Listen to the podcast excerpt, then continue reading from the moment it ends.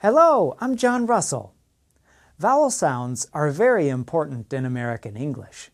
If you want to reduce your accent or sound more like an American, it is worth paying careful attention to the differences between these sounds. So, let's play a game. We will explore the difference between two vowel sounds.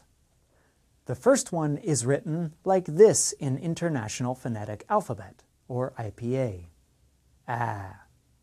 This vowel sound appears in words such as apple or have. The second vowel sound is written like this in IPA, ah. This vowel sound appears in words like job or father. So, we have our two vowel sounds, a and ah. You will now hear one word. Which vowel sound do you hear? Dark, dark.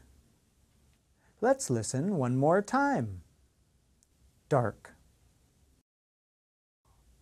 The answer is ah, dark. Now let's try another word.